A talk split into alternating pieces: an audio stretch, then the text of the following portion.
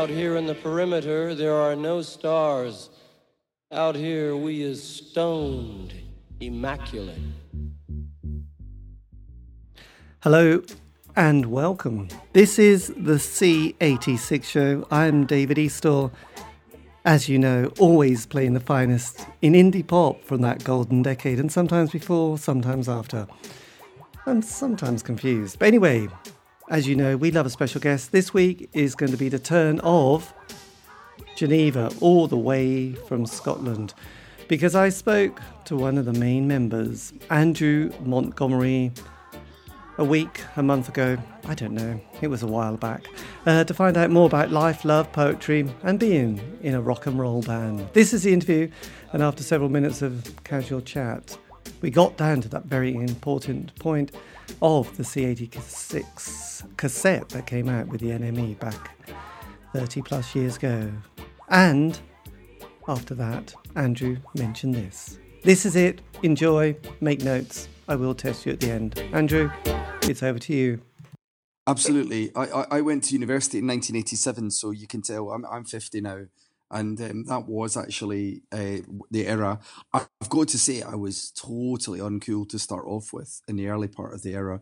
I mean, when I was, if we're talking about the mid 80s, I was one of these kids that, that kind of, you know, coming from a small town outside Glasgow, I was originally listening to people like, you know, early U2 and stuff like that. They were not half bad actually, but before they got too kind of pompous, I suppose.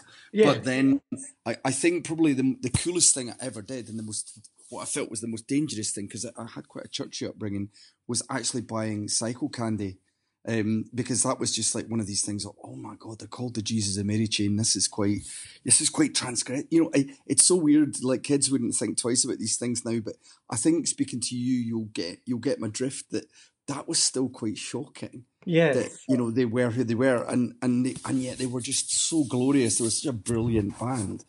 And so, and so then I went to university and funny enough, I was in stuff like OMD and I don't know, I was kind of going round the houses, bit of Scritti Politti and, and various things like that. Um, and then, um, you know, the Smiths, I was completely aware of the Smiths, but I've always been a little bit of a funny person. Like when, when something's hyped, I kind of tend to go in the other direction from it.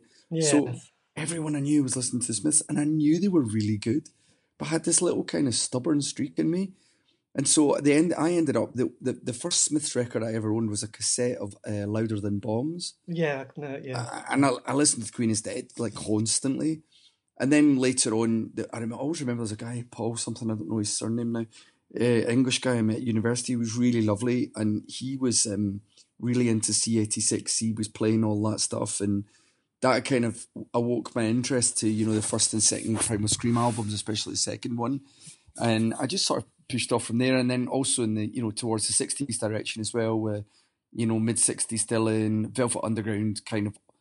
Well, they almost changed my life in a, in a weird way. I don't think they made me think I could be in a band, but it suddenly gave you an indication of the possibilities of, of guitar music. Yeah, absolutely. Well, it's interesting because um because I haven't sort of yes doing this show. There's and um, I was aware uh, aware before, but uh, sort of realised that um, Scotland did, does have an amazing amount of phenomenal indie bands. You know, like yes. there was the Orchids and the Jasmine Minks, and then before that you had people like uh, Strawberry Switchblade, and um, yes, and you had all that Glasgow scene as well. Postcard records as well, of course. The amazing postcard record with, with Alan Horne. So so yes. there's there's it's now all been very well documented, and and back in those days we had you know several things. One being the NME on a Wednesday, and the other being John Peel, who obviously was brilliant at being able to locate. Oh, are you still there? Yeah, yeah, still there. It went quiet, but don't worry, everything's fine. You've crashed. No, I'm still here. Oh no, there was just a lot of noise, and um... oh, sorry about that. I don't know what it was. That was really weird.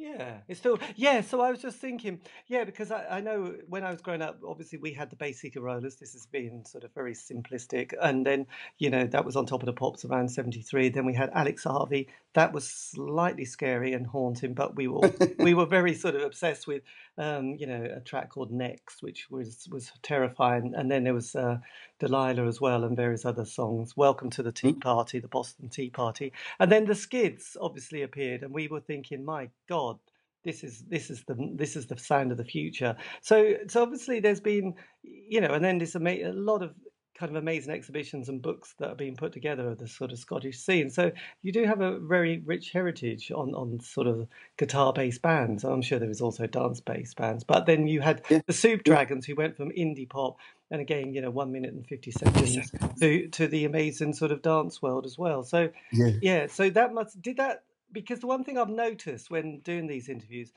with a lot of the guitar bands that happened in the 80s, there was a sort of a five year narrative, and a lot went from sort of 83, 84 to 87, 88, and then mm-hmm.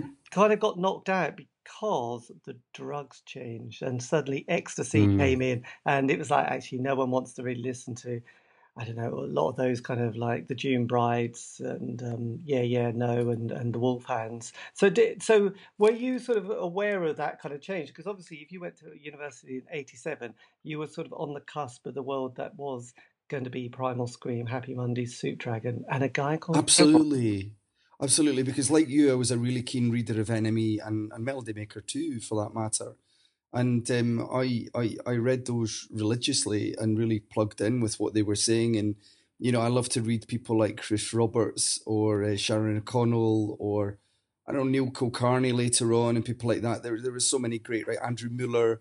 There's some amazing writers out there, and and you know you really took their word as gospel, and they had their finger on the pulse. So so yeah, absolutely. I mean, you know, I actually just caught up with a friend of mine on Tuesday night um, after the gig I played in Glasgow with Geneva. And um, he and I were reminiscing about East Kilbride where we grew up the same town as the Mary Chain. We ended up going to um, this club uh, most Friday nights um, when the Happy Mondays were in their pomp. You know, when Step On was really, you know, kind of dominating the airwaves and the whole kind of Stone Roses, that whole kind of nexus. Yeah, that was like a sea change in music. You saw kind of indie kind of flowering into something else as well and and actually trying on baggier trousers and trying to dance a bit. Do you know what I mean? Yes, and sometimes and, uh, sometimes yeah, I mean, shocking results. So did you? So interesting. So when, yeah. So when you were at university, was that the time when you became kind of interested in sort of being in a band? I mean, when did you find your voice? That's a really good question. I, to be to be honest with you, I, I came from um, my my mum's always been an amazing singer. She's sung in church and stuff. My dad can more than carry a tune, as can my brother. But you know, we weren't musical instrument players in our house, and the idea that someone could make the living from singing was something it it just never occurred to you. There wasn't not in a bad way, because certainly my parents have been incredibly supportive the whole way with my music career. But I don't think there was a sort of sense of self confidence. I mean, I think some you know, I came from a fairly humble background. Dad had a good office job, don't get me wrong, but I don't think there was a sense of what I could go and do something and, and, and form a band. What who am I? You know, and that's the opposite of what you should feel. But that I was dead set in becoming a journalist, David. Right. Um, which I, I ended up being. I ended up working for Scottish newspapers for a little bit for DC Thomson and Company.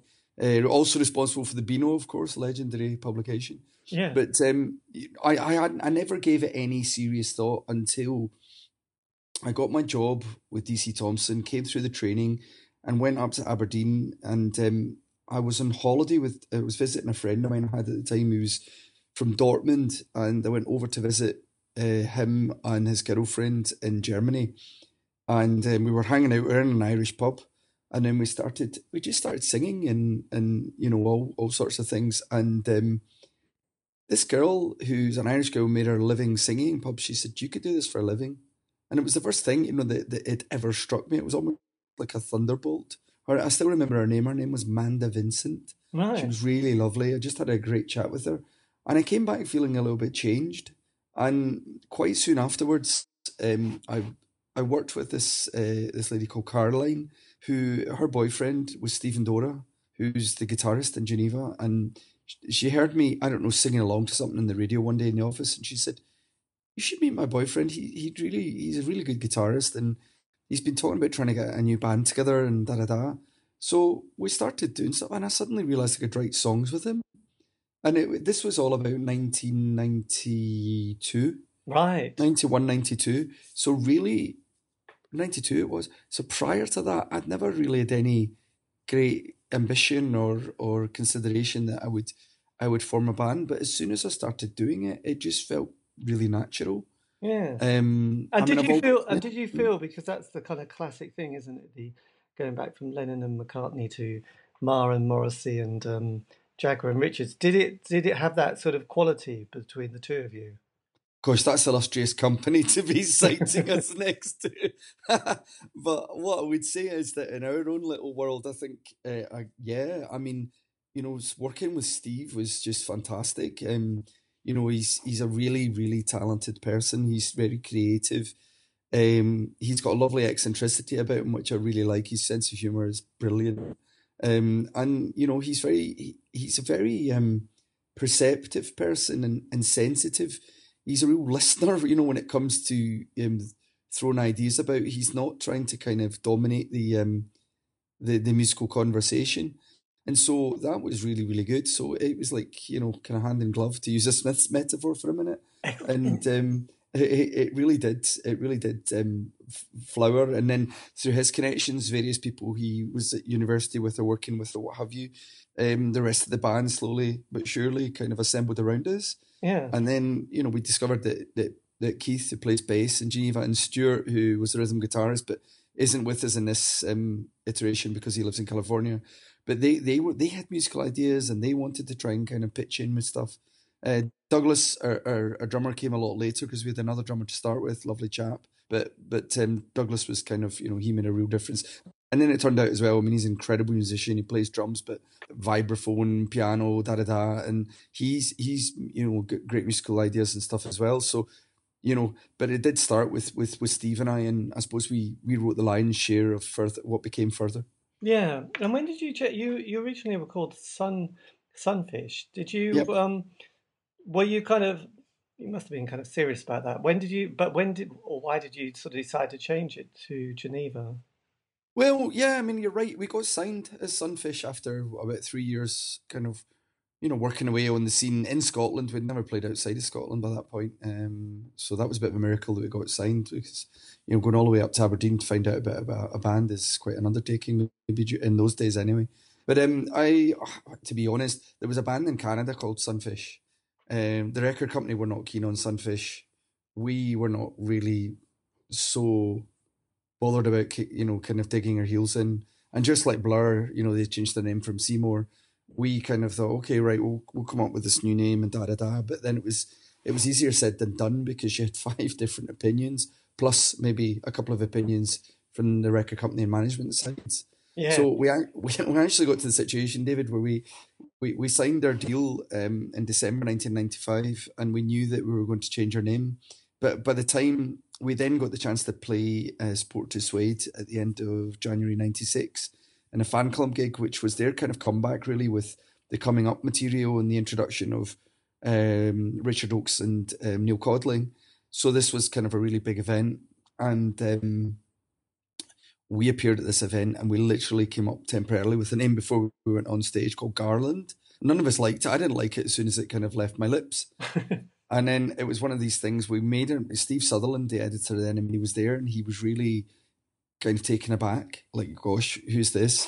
Um, so we start to get a bit, of attention, but someone in the record company somehow by some miracle managed to persuade them to hold off from uh, giving us publicity under that name, Garland. So we actually were on the NME's turn-ons. We're number ten with Nature's Whore, which was a kind of uh, what's the what's the word promo single? Do you remember those? Oh, so yes. uh, you know, to get radio play. So we we were on as the Scottish band. It sounds a bit like don't mention the word the Scottish play or something. so that was the kind of really slightly surreal aspect. So then you know Saul, the head of Nude, who always took a really close interest in his bands, he was starting to get really agitated about this. And I remember he phoned us up one day and he said, "Okay, look, this is nonsense. We've got to we've got to come up with a name here. We're we're we're going to go out on tour in about a month and a bit's time." This was maybe you know late it was early February, um, ninety six. So we basically had about half an hour to come up with names. We started writing down names. We had about ten. I had one of the things I'd done was was take a dictionary and turn it at random, and look down, and at the bottom of the page was Geneva, and not the city, but gin. Uh-huh. I'm not great. I'm not great. No great lover of gin. I don't mind the gin and tonic. Don't get me wrong, but I um I don't know. That was just one of the wor- words that we put down. Yes, it was probably best to have a sort of a time limit. Otherwise, you could have spent exactly. And actually, exactly. you you you would have probably got some. I don't know. There's always those stories, aren't there? The, the spinal. Exactly. There's always the spinal tap. You know, a girlfriend, a member of the band who just wants to knit jumpers and, and have an input on the musical direction, which is um, never going to end well. So, look, at that time, Britpop was kind of really in our face, and everyone was very excited. Mm. Were you feel because because I noticed that most musical trends have a very limited lifestyle yes, span before the, it becomes a bit rubbish, like you know, glam rock, and probably the '60s started to bring out some cheesy stuff, and obviously you know the indie world sort of you know by the time 87 88 came around you know a lot everything felt a bit tired and then suddenly oh look grunge and oh dance music. Oh that's much more interesting. So a lot of those bands were just really struggling to get any press even though they'd you know a few years before had sort of been getting quite a lot of attention and sort of yeah you know thinking things were going well for them which is always kind of it, that that's one of the things that i really do like you said at the beginning you know people like uh, U2 and the other band is simple minds you know, I quite liked their very early stuff, and then I didn't like them. But looking back, I think, God, you've done really well to keep it together. Yeah, totally agree. A, you haven't killed yourself, uh, killed each other, um, and or yourselves, which is good. And also, you've you've kind of gone through those musical um, fashions where people go, yeah. "Don't bother, mate. We're we're sort of happy with new the new kids on the block, whoever they." Yeah. So I mean, it's kind of so it so yeah. So when Britpop was happening, were you rehearsing, thinking we really need to get out there soon because this is kind of our our moment? That's a really good question again. Again, very perceptive. To be honest, I think we were just excited to get going because this was something that we'd been working towards for three years and we were all giving up jobs. I mean, I was giving up a job as a journalist to come and do this full time. Steve was working like in marine biology. A couple of the others had just graduated. You know, they could have gone off and got jobs. In fact, Keith, the bass player, had gone off to do to start a law uh, postgrad in London, and he walked away from that. So you know, there, I think it was more from a the sort of personal engine. But I can't deny that we felt the excitement of it all. We'd all listened to definitely maybe. We're all very much aware of Suede. We're all very much aware of, you know, the the stirrings from the likes of Pulp and things and Blur and you know, there was definitely a feeling that something was happening. But I don't I don't exactly remember when the Britpop moniker was actually applied. And the funny thing was that um, especially when I look back at it now, being Scottish living in Sweden, um, and everything being so atomized and and probably most, or not most, but a lot of people my generation accepting that probably the UK will not be an entity in maybe the next five to 10 years.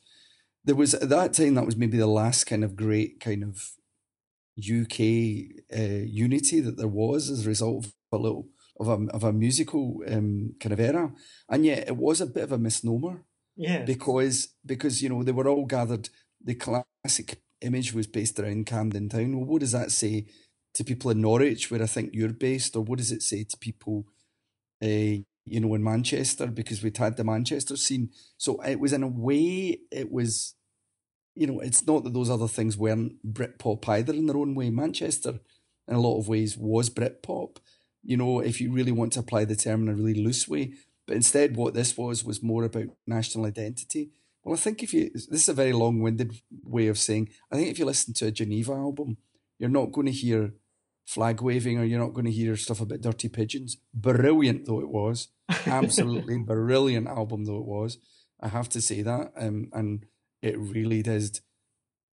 You know, we spent a lot of time listening to that, not ripping it off, but just like being really inspired by the creativity that was there. Yeah. But but you know, Geneva, no, I don't think I think we surfed that wave a little bit, but I don't think we really belonged. It was quite laddish. Um, don't get me wrong. I mean, I'm not some kind of shy retiring wallflower, and you know, it, it, you know, I, am quite out there, quite kind of, you know, a verbal kind of person. I'm, I, I don't know. I mean, I I need music to explain myself, but I'm also kind of, you know, there's other other facets, so to speak. But at the same time, I I felt as if we didn't really fit in with a lot of that sort of that whole scene that was created around Britpop.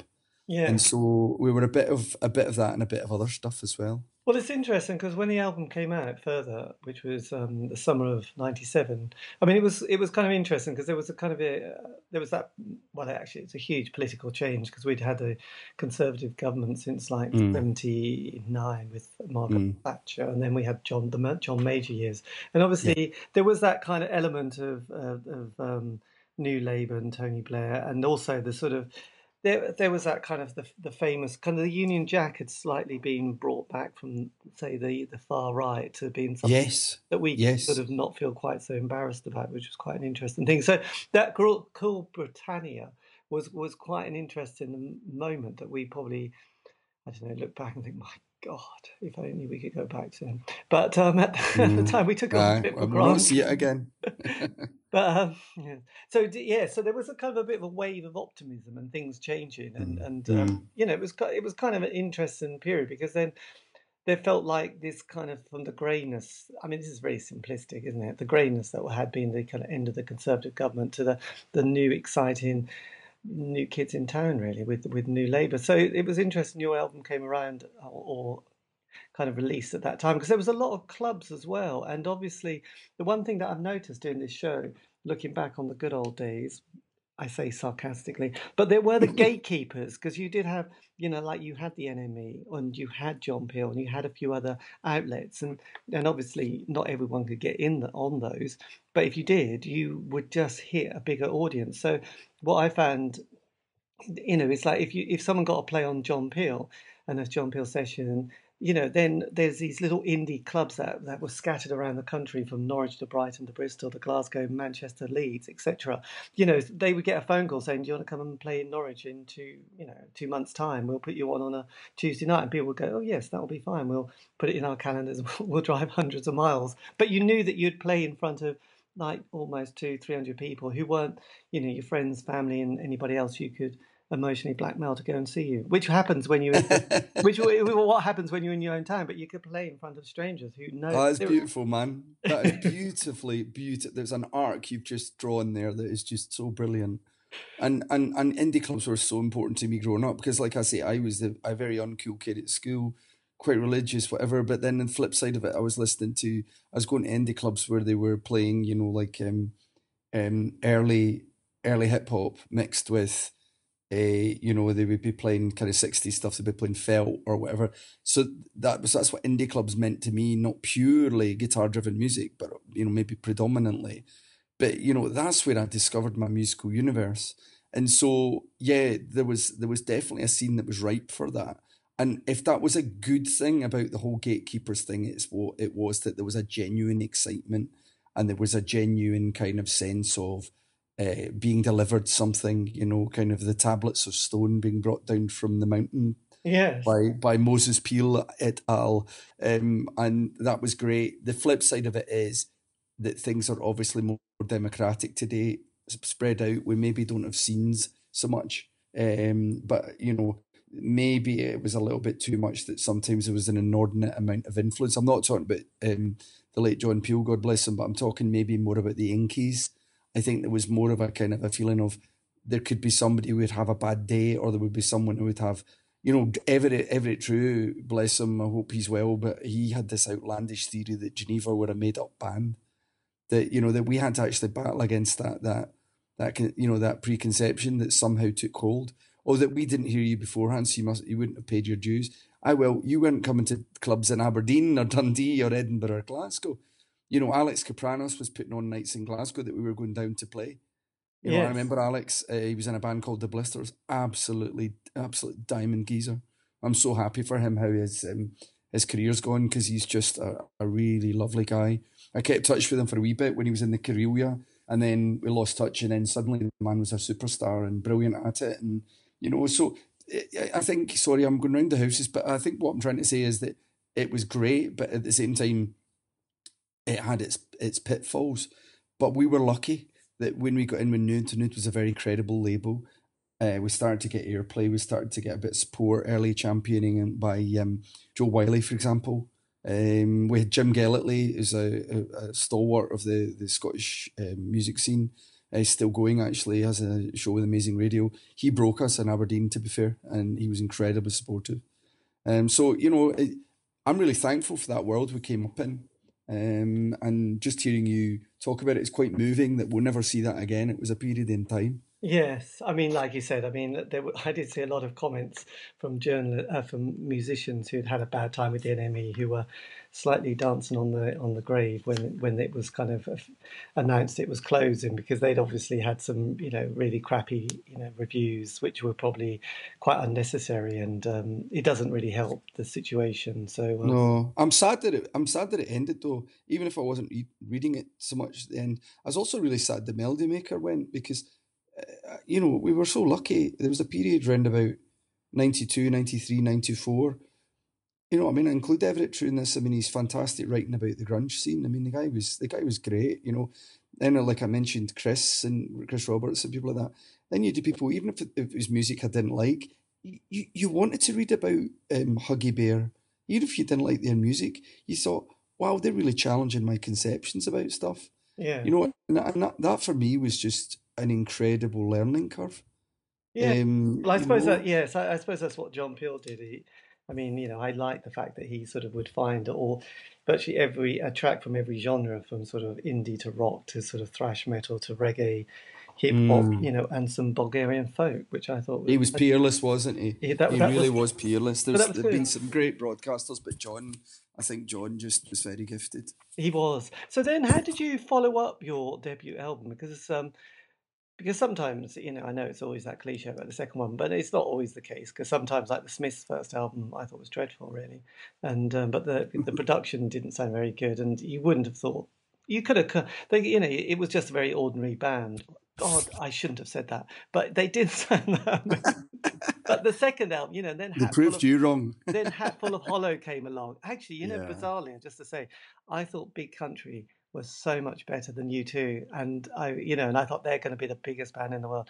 And then I thought Husker Du were going to be the big band. So basically, don't follow. Both of them are great. yeah, but but yeah. both but both were were actually Big Country were, but Husker Du weren't quite the band that I'd been telling everyone. You know, they were going to be the biggest band ever. So, um, but it did make me. It did, I, I, just forgot about my Big Country moment because that first album they did was just like glorious. The, and the crossing. Yeah, it was just. Like, That's brilliant.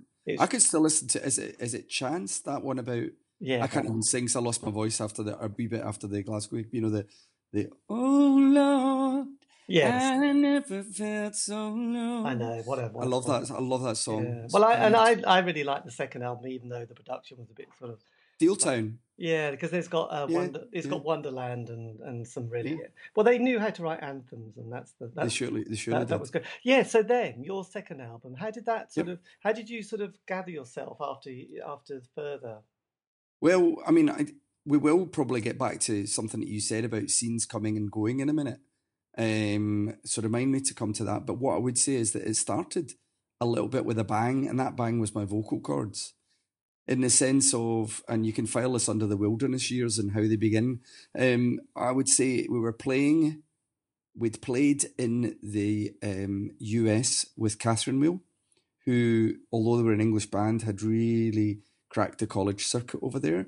Um, and were great guys, actually. We were lucky to, to play sport with them. And uh, we ended up, the plan was that we were going to support them in the States and then they were going to come support us in the UK and um, which is a weird one, really. when you think about it because they were a much bigger band. But anyway, uh, that's how this was decided. And uh, then we, in between, we went to Europe with Supergrass, and and by the time uh, got to Edinburgh and played, my voice was giving out. I had the flu. I was drinking a bit as well, so probably being a bit silly. And then uh, my voice actually went in of all places, near enough my hometown of Glasgow. So it was one of those moments where you just think, oh my God. And I was diagnosed with, you know, acute laryngitis. I needed six weeks rest. So that was the tour out of the window. And as a result of that, um, the record company took the snap decision that this is an opportune moment to go away and quickly write a follow up. And to be honest, we weren't ready to write a follow up. I don't blame them for doing it. I can see the logic behind it. But we were suddenly, we'd been putting all our energies into touring, and then suddenly we had to try and come up with new ideas. and I think the first new ideas that we came with were they were just they were underwhelming. They weren't there. Um, it was taking a long time. The record company weren't blown away with what we were coming up with. You have to remember as well, quite a lot of the time with with bands, with your when you put, you do your first record, that's kind of a summation of what you've you've been working on over the years that you've been together. I mean, some of the songs on Further were possibly two years old. Into the Blue was probably about two years old by the time we got signed and had gone through kind of various iterations. So, you know, it's it's it's not easy to just sort of suddenly conjure up new ideas, or at least it wasn't in Geneva land. And then it was compounded by the fact that when we were finally ready to go to the studio, or the record company had deemed us to be ready, um, we were we met various producers, uh, including the late Johnny Dollar, God bless him, who basically told us you'll like this one. He said, "Yeah," he said, "You wouldn't be, I wouldn't be any good to work with you. You should go and work with Tim Friese-Greene." so that was quite cool, wasn't it? Yes, absolutely. Yeah. So so and then we met with Neil Davidge, um, who did Mezzanine. Right. Was very involved piecing that together. He actually had much more of a role than people realise because I think Massive Attack are the sort of band that really work with an engineer that helps them piece together things. Um, oh, that was that. That seemed like it might be not a bad fit. We even spoke to um, Nigel Godrich, and God, that would have been amazing if that had come off. But unfortunately, in the meeting, he talked about how he really liked that song "Out of the Blue." He's like, "Oh!" So I don't know. amazing talent. Oh, I think you're something just slightly oh. went there. Did you just did you just move? I did move. I'm really sorry. My back was hurting. Oh no, right. okay. You, you, hear me okay now? Sorry. I can see you okay. I thought, God, you sound like you've just fallen over the. Over oh, the edge. that's brilliant. Um, yes. Sorry about that. No. no, so so that we had this this kind of roll call, and then finally, I don't remember who came up with Howie B, but um, the record company gave us carte blanche uh, after we met Howie, and so uh, a lot of the boys were listening to dance music. So perhaps we were trying to make a bit of a kind of a a, a, bit of a kind of an extra leap, you know, a, leap, a little bit of a leap too far from where we'd been. And so that was like a little bit like, okay, we'd worked with Mike Hedges, we'd come up with further, which is fantastic. Great experience. Mike is absolutely brilliant, complete legend, lovely human being. There's an argument that says perhaps we should have gone with Mike to consolidate. Uh, and we might have got somewhere, but instead we were in with Howie, who was brilliant and he took us in different directions, but arguably he wasn't really a guitar band producer although there were some interesting experiments which came from it. Yeah. Um, and then the record company didn't like that. Uh, and I should say that before Howie, we'd very briefly been paired up with Magnus Fiennes and Jeremy Wheatley, who belonged to the same production stable but hadn't worked together either. Um, and they worked on Museum Mile with us. Um, but Magnus seemed to be very interesting, interested and, and busy and working on a Fat Les Christmas song or something. And his brother Ralph Fiennes would be calling up and everything else. So in the end, we ended up going down to work with with Jeremy. Magnus kind of stepped back from it, um, kind of at our invitation, to be perfectly honest with you. Yes. Um. So so then so then we moved to Howie. Then the record company were really not happy with what had happened with Howie. Um, and then um, they decided, oh, we have to rescue this. We have to get some singles. Okay, these three or four songs will be good. And it was Tommy D that worked with Catal- uh, Katatonia Catalonia. Oh my god, sorry, Catatonia. Um, so you know, so it was like a, a case of um, from one initial to another. And Tommy was great to work with. Don't get me wrong, but again, it was like further studios. We must have gone through ten studios in about a year and a bit's process. And to to go on to my point about scenes, by that point, Kylie and Robbie were beginning to dominate. I think it was the case of the kind of 90s angst is giving way to okay, let's just celebrate yes the new millennium that's coming. Let's let's not be angsty anymore. Let's not have this and that. And besides, as soon as we came back, even though I don't, I would always argue, and not in a bitter or a funny way, we're not we're not a Coldplay band, but they, roughly speaking, inhabited that gentler side of the indie universe, as did Travis. So I guess you know there wasn't really any need for a Geneva at that point, even Absolutely. though we tried to be experimental. Yes, I can. Yes, it's interesting. You mentioned the Robbie Kylie because suddenly he went from sort of angels to sort of let me entertain you. And then there was the millennium, and suddenly house prices went through the roof, didn't it? I'm not saying they're all connected, but there was there was there was suddenly there was that kind of new labour, and suddenly everybody was like Aye. there was money uh, in the. Are you art- saying he's an evil puppet master of the world? He was. Well, suddenly the arts got flooded with lots of money, so lots Yeah. of places suddenly got amazing.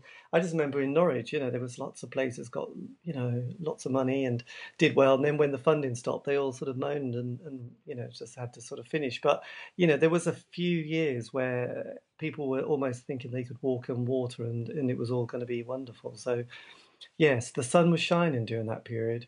Yeah, maybe Geneva's um, brand of sun showers didn't really kind of um, go across. It's a shame because there are some great songs on Weather Underground, and you know, still to this day, I'm proud that we did it. Um, it's a little bit of a curate's egg, in my personal opinion, not the opinion of everyone else in the band. Maybe um, various people have different opinions, probably, but um, but I just know that you know it was an interesting experience, um, and there's some great work that we that we're playing live now. But by the time we'd gone through it all to find that the record company was in financial crisis and that they pulled the budget for touring because they couldn't afford to pay the the kind of the deposit, the insurance deposit for the shows, you knew that the the game was up. I mean, we'd already signed on temporarily during the second album process, so it'd taken a lot out of us Yeah. and and I think everyone was just at their wits' end and decide. And I, you know, I kind of felt as well. God, I've got this university degree. I've been a journalist. If you can't rely on this, then why why should you be sitting there knocking doors until your knuckles bleed, and and and not just go and try and get some money somewhere else because you got to look after yourself. So that's kind of what I did, really. Yeah. So did you know when you were recording that album and you were doing, I don't know if you can remember the last track you were doing, were mm. putting together, but did you sort of feel the party was over? Not necessarily at that point. It felt good that we'd actually got things done, that had been very bruising, but that we were ready to kind of, you know, really go out there and launch it and explain it and how we were trying to be more ambitious and we weren't just treading water. But by the time the actual release was about to start in March 2000, uh, as as they say in, in, in Scotland, the ball was up in the slates. You know, it really was kind of, it was it was not looking good. Yeah. Uh, and you know, we ended up playing our last gig in May 2000 in London, and we just knew that we couldn't take this any further. There was, Yeah. there you know, there was there was no there were no offers on the table. We didn't know what we were going to do next.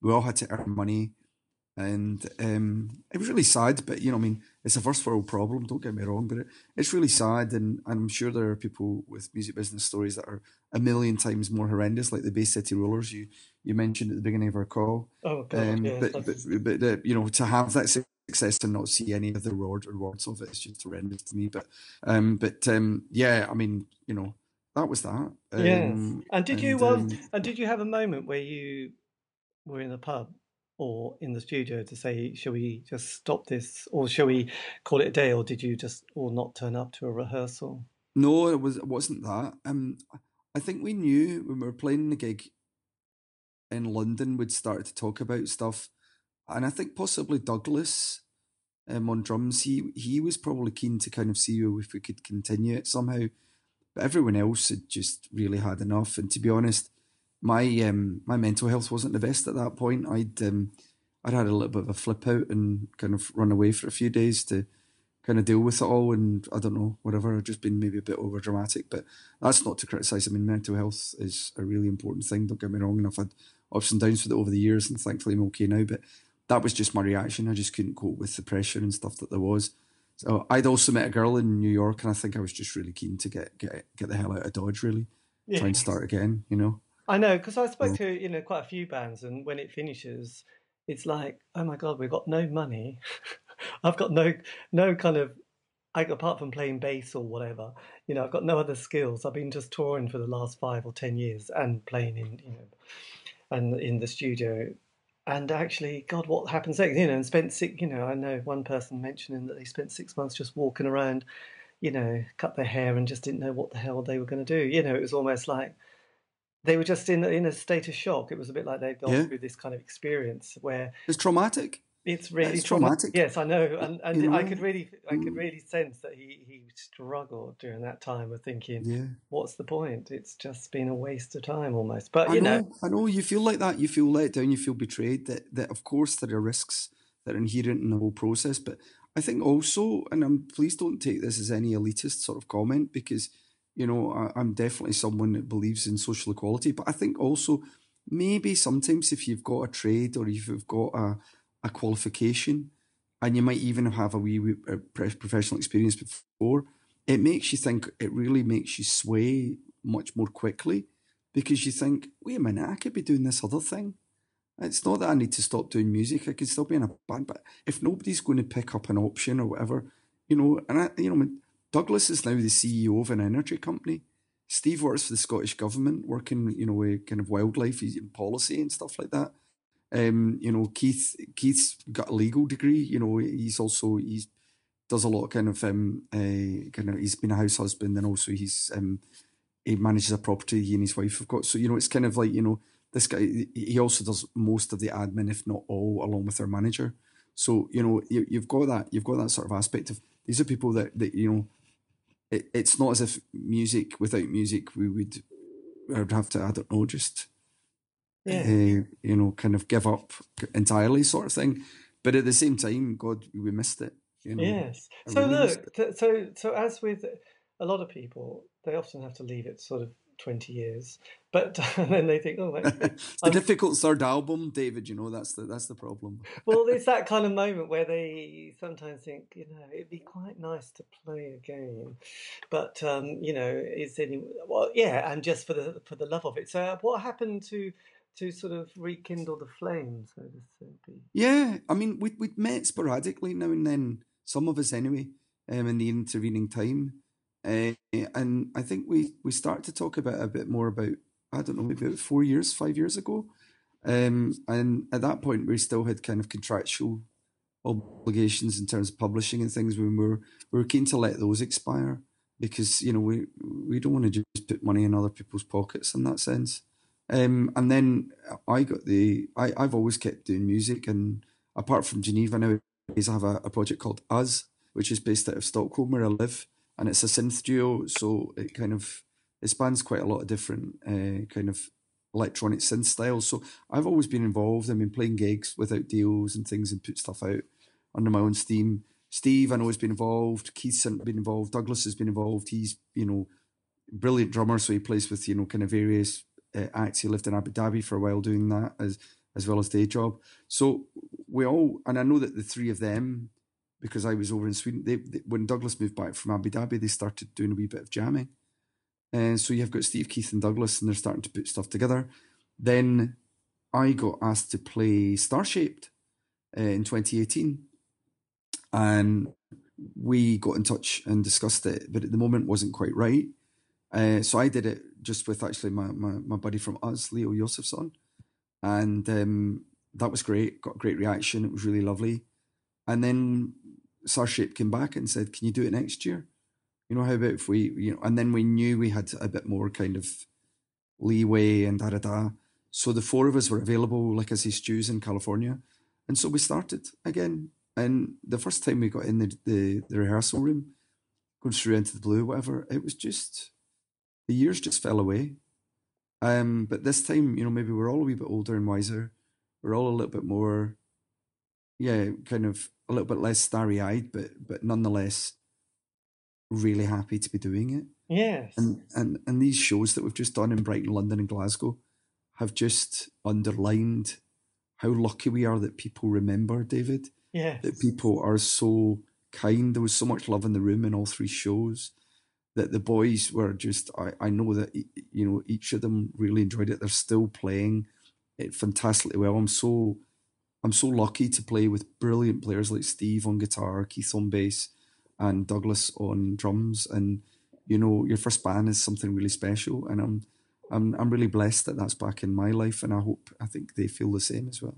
And without sounding too kind of corny has it been almost a bit of a healing process I don't know how else to. You know, like you've That's had okay. you've had that experience and it's been really intense, and then you know a bit like a really amazing love affair, and then you walked away. Then you have you know a few decades, and then come back and think, oh, actually, and uh, you know, and things happen in uh, other things happen in life, so you have to put music in a bit more perspective. Families and jobs and stuff. You're quite right. And parents, right. and, parents and, you deal exactly. with all that kind of stuff, and then you think, oh, let's just enjoy the music. Let's not get so hung up about it.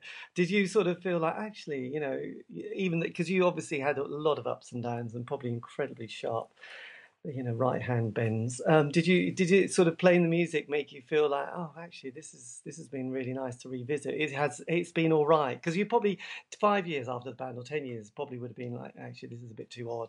I need to i need to sort of not think about it. I just wondered if that period of time helped mm. kind of release stuff and at the same time mm. playing it again to uh, some fans who were that kind rather than the edgy my God, are we going to get a good review? Because you don't probably care so much anymore about that side of life. You know, it's I just brilliant. wondered, I just wondered if that yeah. sort of made you feel kind of emotionally or spiritually a little bit more like, oh yeah, this is this has been a nice, this has been a good thing. This is brilliant what you've just said.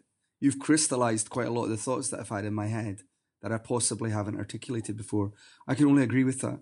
I can only agree with that, and I think um, of course you care a wee bit still what people think about you but the difference now is you're right there isn't this sort of feeling of pressure in the same way that this that that now the the atmosphere of the gigs is extraordinary that there's a feeling of of you know people are so delighted that we're back doing stuff that is humbling I have lost count of the amount of times on social media people have said, when are you going to get Geneva back together? Or please don't give up singing. And I'm sure some of the others have had that too. And I just feel I feel really blessed by that, and it is it is a little bit of a. It's you're right. It does sound maybe a little bit over the top, but it's almost like a little bit of a mini spiritual renewal in a sense, because you feel we all felt that there was unfinished business, that there was this, the chance to kind of, you know, we we walked away from it and it was all very sudden. Didn't announce that we'd we'd we'd split up or anything, so it felt like actually, yeah, let's do this. We've got a little bit of a legacy. People care about the band. You know, it might not be thousands upon thousands upon thousands of people, but you know, we we've got a little niche, a place where the sun shines for us and the people that like our music. And why not go back to that and and and remember the joy? But you know, I'm so even for the right hand turns that you so memorably said. I'm really grateful to everything that music's given me. You know, even the bad stuff, it made me a better person. Um, I would not have met these incredible three men in the band, um, or Leo from us if, if it wasn't for music. Uh, moves that I've made in my life, moving to Brighton, moving, moving to Stockholm, have been music connected in one way or the other. Moving to New York, have been or or Las Palmas. Every place that I've lived has been a music element to why I moved. Be it I met a girl through that that that situation, or you know what have you. So I, music is like the red thread that runs through my life, and I'm pretty sure it's the red thread that runs through your life and and your listeners. And because you know, it doesn't matter whether you're playing in a band or you're listening to music, music is a constant. It's a way. It's a way to that that, that kind of it settles you and it grounds you. It gives you something. Um, and, and I'm just grateful to it, and I'm really grateful for a wee bit of a shot at redemption. Can you say? Yeah, excellent. And it's interesting you mentioned Sweden because a couple of weeks ago I did an interview with a member of a band called Easy, who I must admit, you know, were quite. Oh, they were on Blast First Records, so they okay. but but anyway, but he was talking and we were chatting about life and also that world that is Max Martin. Has that kind of influence of the the, the songwriter? You know, this industry mm-hmm. that is Sweden for being able to write the perfect pop song. Has that slight have, has that sort of entered your aura at all?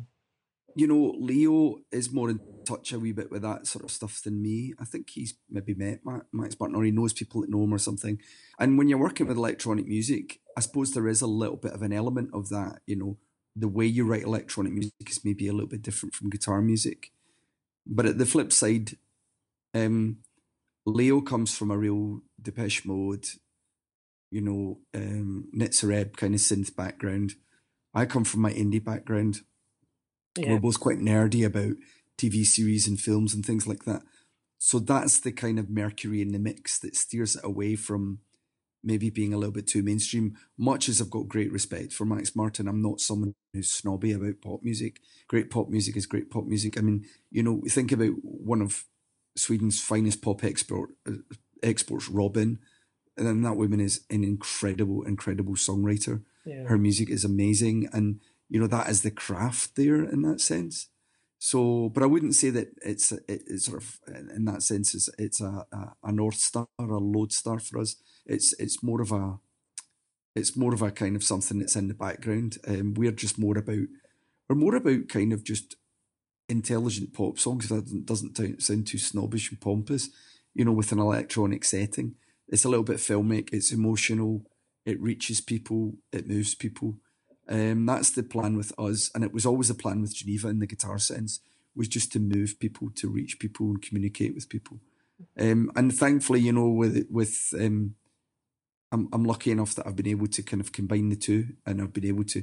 I've got a day job, and they've been very kind and giving me giving me some leave, um, and you know, been able to come over to Scotland to to to work with the boys, and then uh, do the tour. So we'll just see we'll see where things take us. We're starting to do a bit of writing, Geneva, so we'll just see where where things take us. But again, you know, bloody hell, music to to paraphrase um, Alex Ferguson. Yes, I was going to say. yes, I did. Make, I did think of Alex then.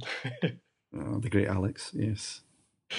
Music. So, just briefly, just and just last question: What would you what would you say to an eighteen-year-old self just starting in that kind of interest and sometimes mm. murky world? I would say have a backup plan vis-a-vis something else you can do if it doesn't work out. Um, be prepared for the slings and arrows of outrageous fortune. Uh, make sure you can find someone you can trust to work with, you know, because there are plenty of wise guys and fly guys. But above all, I would say if you're really feeling this, you're at the age where, okay, you can't quite live on air, but it sometimes feels like it that's the time to really, really push it and pursue it and immerse yourself in it. And in particular, I would say to a singer, and this is to my everlasting regret, learn an instrument. Learn an instrument so you can write yourself, or even just learn how to program, work with GarageBand, um, and then play, get out there, play, write songs, try things, and and and and give it a few years, and just do everything you can. If you have to work somewhere to to make some money, so be it but be prepared for if it's going somewhere great, if it's not going to get you exactly where you want, combine it with something else like I've had to do with you for years. It doesn't make you any less of a person. So so it's kind of like it's a little bit kind of go for it, but also just keep checking over your shoulder as you do it and just make sure that you're you know, you've got a backup plan. Yes. Good good advice. Pay your national insurance. Pay yeah, unfortunately. but enjoy it enjoy it. You know, be if you've got that creativity in you, let it shine, let it out there. Excellent. Well, look, I'm gonna have to go in a minute, Andrew. But thank you ever so much. Are you in Sweden at the moment?